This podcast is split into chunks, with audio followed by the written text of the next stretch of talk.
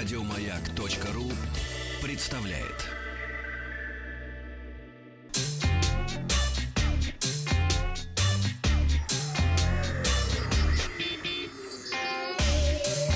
Страна транзистория. И снова мы начинаем с прогнозов китайского аналитика издания KGI Securities Минг Чико, который обычно достаточно точно предсказывает будущие продукты Apple. Как запомнить? Чекуля. Чикуля, Минг Чико. Он поделился информацией о новых яблочных девайсах, которые выпустят этой осенью. Как По- запомнить девайс? Раздевайся.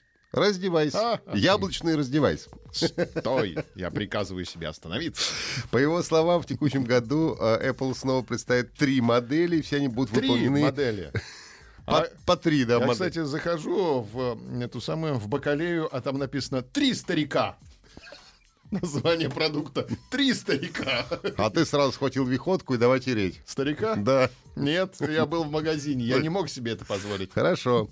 Так вот, три модели все будут выполнены в дизайне а, iPhone 10. По мнению аналитиков, в 2018 э, выпустит три iPhone с диагональю дисплея 5,8 дюйма, 6,1 6,5 дюйма. А любопытная будет модель с экраном 6,1 ю- дюйма. Она будет существенно отличаться от двух других.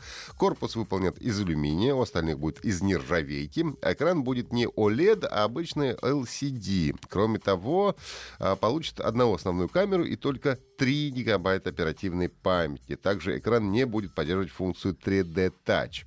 Ну и предполагают, что этот iPhone будет стоить около 700-800 долларов. Это будет самый доступный новый смартфон от Apple в 2018. И, как ожидают аналитики, именно на него придется 50% всех а, продаж новых айфонов. И э, будет он пользоваться популярностью даже в 2019 году.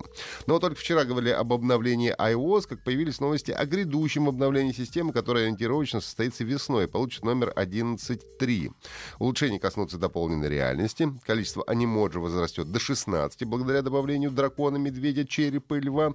А также появится функция управления питанием, которая снижает максимальную производительность для предотвращения неожиданной разрядки аккумулятора. Функция будет доступна в iOS 11.3 на всех моделях э, iPhone 6 и выше в разделе «Настройки аккумулятор». Министерство финансов России опубликовало проект федерального закона о цифровых финансовых активах. В нем закладывается база регулирования сферы криптовалюты и цифровых активов, а также определяются основные понятия, включая такие термины, как криптовалюта, токен и майнинг. Согласно документу, майнинг квалифицируется как предпринимательская деятельность. Соответственно, майнингом могут заниматься индивидуальные предприниматели и юридические лица. Смарт-контракты считаются разновидностью договора в электронной форме, при этом криптовалюты и токены не приравниваются к денежным средствам и не становятся законным платежным средством в России. Также цифровые финансовые активы рассматриваются как иное имущество, если точнее имущество в электронной форме. Их можно обменять на другие вещи, дарить, завещать и так далее. Важно отметить, что закон еще не принят, а к моменту принятия в него могут внести самые различные правки. Сначала его внесут на рассмотрение в Госдуму, там ему необходимо успешно пройти три чтения, а уже после этого, в заключение, закон должны будут одобрить Совет Федерации и президент России. Компания Ubisoft представила персонального игрового помощника по имени Сэм.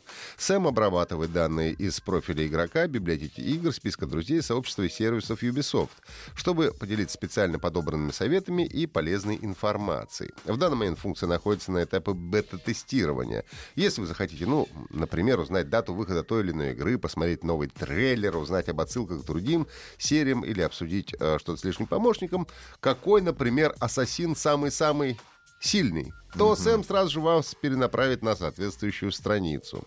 Э, Сэм напрямую подключается к учетной записи. Это позволяет анализировать данные о проведенных играх и подбирать ценные советы.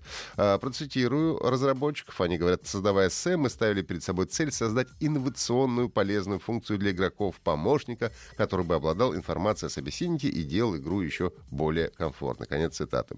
А, Попробовать персонального помощника можно э, в бесплатном э, мобильном приложении Ubisoft Club, которое доступно доступна для загрузки в Google э, Play и App Store. Еще раз напомню, что Сэм находится в стадии бета-тестирования, и разработчики обещают, что в ближайшие месяцы спектр возможностей приложения будет значительно расширен. Ну и компания Blizzard представила очередное крупное обновление для сетевого боевика Overwatch. Основное новшество — это новая гибридная карта Blizzard World. Эта карта представляет собой парк развлечений по мотивам э, самых разнообразных игр компании. Тут вы найдете отсылки к World of Warcraft, StarCraft, Diablo и так далее. Будет вам э, что вспомнить. А, тип карты — это сопровождение груза, где одной команде нужно толкать тележку, а второй не дать им доставить груз в нужную точку. Также обновились и лутбоксы из стандартных коробок. Теперь можно будет получить более сотни новых косметических предметов. Полный список вы можете посмотреть на официальном сайте. Обновление уже доступно для всех платформ. Это PlayStation 4, Xbox One и персональные компьютеры. Не забывайте э, слушать Транзисторию на сайте Маяка в виде подкастов и подписываться на наш телеграм-канал Транзистория. Еще больше подкастов на радиомаяк.ру